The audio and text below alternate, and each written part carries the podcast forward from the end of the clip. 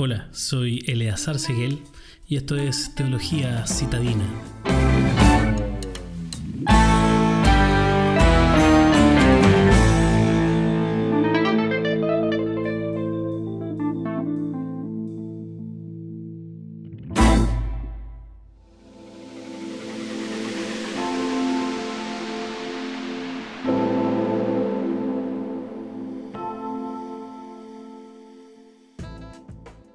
En un mundo occidental simplemente nos apesta llorar y perder. Celebramos nuestras victorias públicamente y lamentamos nuestras pérdidas en privado. Nadie hace una película de gran éxito sobre el atleta que perdió y nunca se recuperó, o el inversionista que perdió todo y nunca lo recuperó, o el corazón roto que nunca se recuperó. No, cada historia tiene que tener un final feliz, que es una forma cultural de mentir. En nuestras propias vidas incluso utilizamos las redes sociales para crear una versión ficticia de nuestra propia vida, que omite todas nuestras fallas, defectos y derrotas, como si ya nos hubiéramos ido al reino eterno de Jesucristo. ¿Cuándo fue la última vez que fuiste realmente honesto con alguien acerca de cómo lo estás haciendo? Ya sea en una eh, con una persona frente a frente o por las redes sociales en línea. Imagina que tu estado en las redes sociales fuera algo así como hoy aumenté algunos kilos o estoy muy angustiado. Me dejó la persona con la que estaba saliendo. No puedo pagar mis cuentas.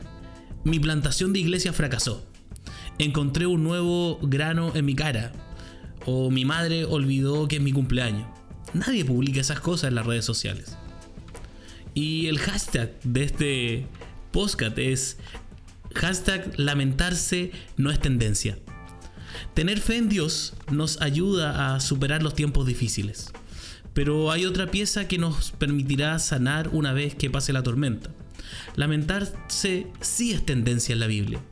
En el libro de los Salmos, la principal categoría de canciones de son los lamentos.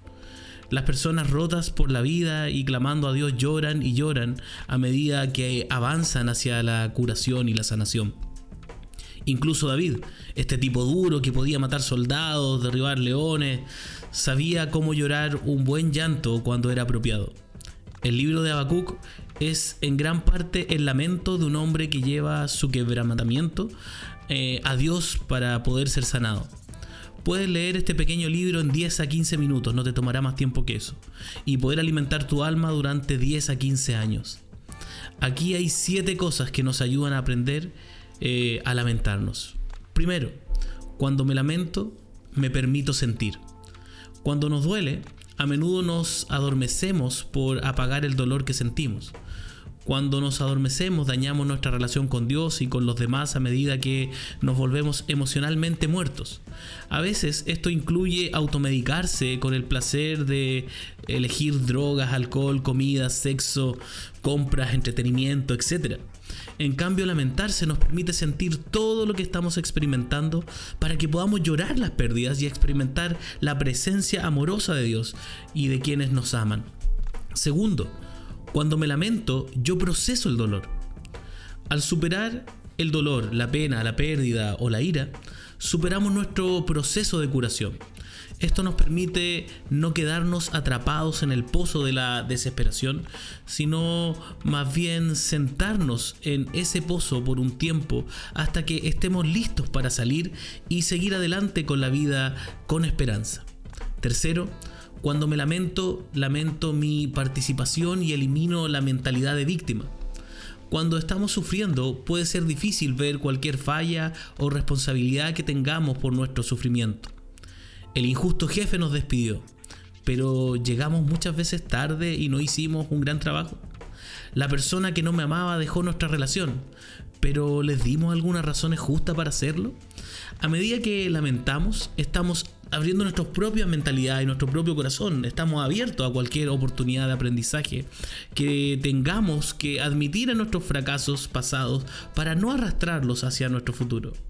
Cuarto, cuando me lamento, no ataco en desprecio a los demás.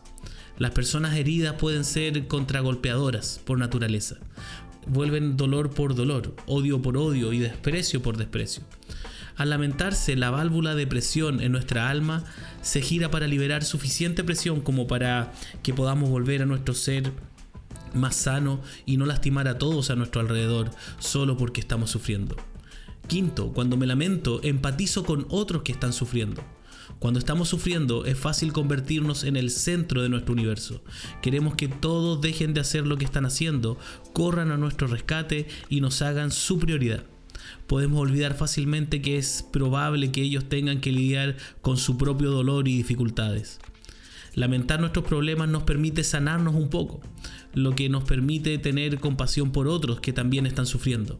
Es por eso que el ministerio más grande proviene del dolor más profundo. Sexto, cuando me lamento siento esperanza en el futuro. Lamentar permite un funeral de corazón por el pasado. Esto nos permite tener una sensación de cierre para que eventualmente nos levantemos y avancemos hacia el futuro que Dios tiene para nosotros, con la esperanza de que el peor día no sea todos los días.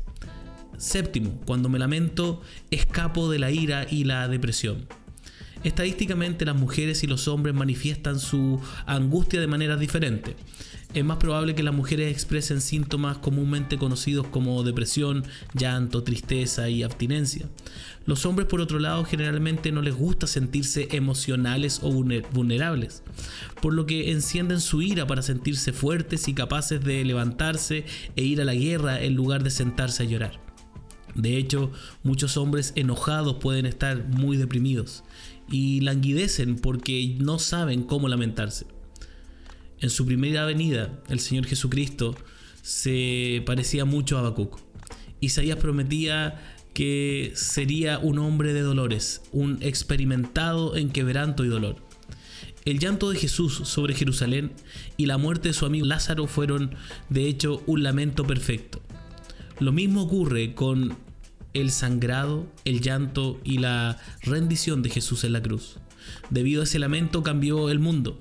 El Dios al que gritó Habacuc es el mismo Jesús, de quien Hebreos 4:15 dice, afortunadamente no tenemos un sumo sacerdote que no pueda simpatizar con nuestras debilidades.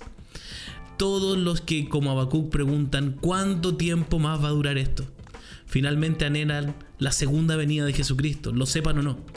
Cuando lo veamos nuevamente, la fe se hará visible y el lamento se regocijará, tal como lo dijo Juan en capítulo 16, versículo 20. Estarás triste, pero tu dolor se convertirá en alegría. ¿De qué cosas estás frustrado, agotado o estresado en este momento? ¿Has traído esas cosas con vulnerabilidad emocional y verdadera honestidad a Dios para lamentarte en Él?